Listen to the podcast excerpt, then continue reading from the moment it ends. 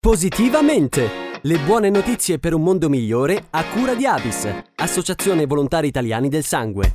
Di nuovo ben trovati insieme con Positivamente, allora andiamo a parlare di notizie positive. Si intitola Neon, una nuova luce per il quartiere, la mostra promossa dal Centro Servizi per il Volontariato Provinciale di Torino con l'intento di sensibilizzare i cittadini sui temi della riqualificazione territoriale, dell'inclusione sociale e dell'arte come mezzo per contrastare i messaggi d'odio. Ad essere coinvolti sono stati cinque volontari, uno street art e un fotografo, insieme agli studenti di una scuola della città. Abbiamo raggiunto Clarissa Mateis, referente del progetto, che ci ha spiegato com'è nata l'idea di questa esposizione. Nasce grazie al Corpo Europeo di Solidarietà, che è un programma europeo che finanzia dei progetti realizzati dai ragazzi. Alcuni ragazzi di Torino, dopo aver svolto il loro anno di servizio civile, hanno iniziato a collaborare con una scuola del territorio, l'Istituto Peano di Torino, e da questa collaborazione è nata proprio l'idea del progetto Neon, quindi di andare a realizzare qualcosa che operasse per migliorare la circoscrizione nella quale vivevano, comunque nella quale facevano le attività scolastiche i ragazzi dell'Istituto Peano. Ed è proprio dai ragazzi che nasce l'idea di andare a mappare messaggi d'odio sul territorio perché si lamentano della presenza di questi graffiti razzisti, xenofobi e cercano una soluzione per andare a coprire o comunque dare nuova vita ai messaggi d'odio del territorio.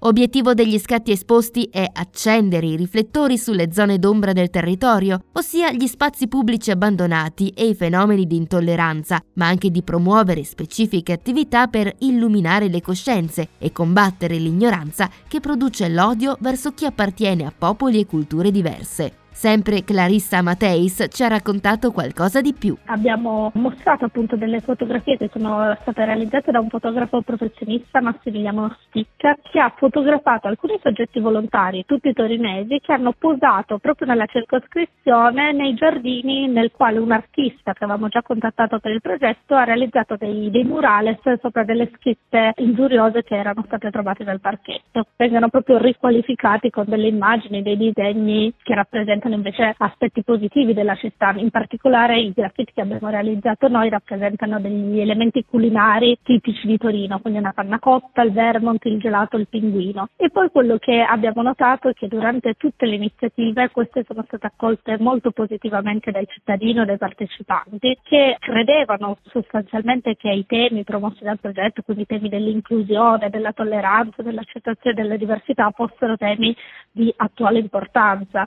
Quindi abbiamo visto sia da un lato un riabbellirsi proprio del territorio urbano, sia dall'altro proprio un coinvolgimento attivo di tutti i cittadini che hanno partecipato all'iniziativa. La mostra, dopo essere stata ospitata in città, prosegue online sul sito volontariatotorino.it. E con questo abbiamo concluso anche il nostro appuntamento di Positivamente. Da Carlotta ancora una volta grazie per l'ascolto e alla prossima!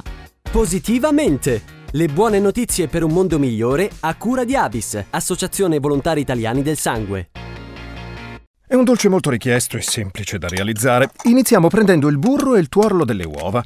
Per farcirlo servono delle albicocche o, se preferite, delle fettine di ananas. E poi una semplice grattugiata di scorza di limone. Ma sono tutti ingredienti di colore giallo. Certo, da quest'anno va di moda il giallo. Giallo come il plasma, la parte liquida del sangue che contiene molti elementi preziosi per curare numerose malattie. Basta poco per aiutare chi ha bisogno. Distinguiti. Dona il plasma. avis.it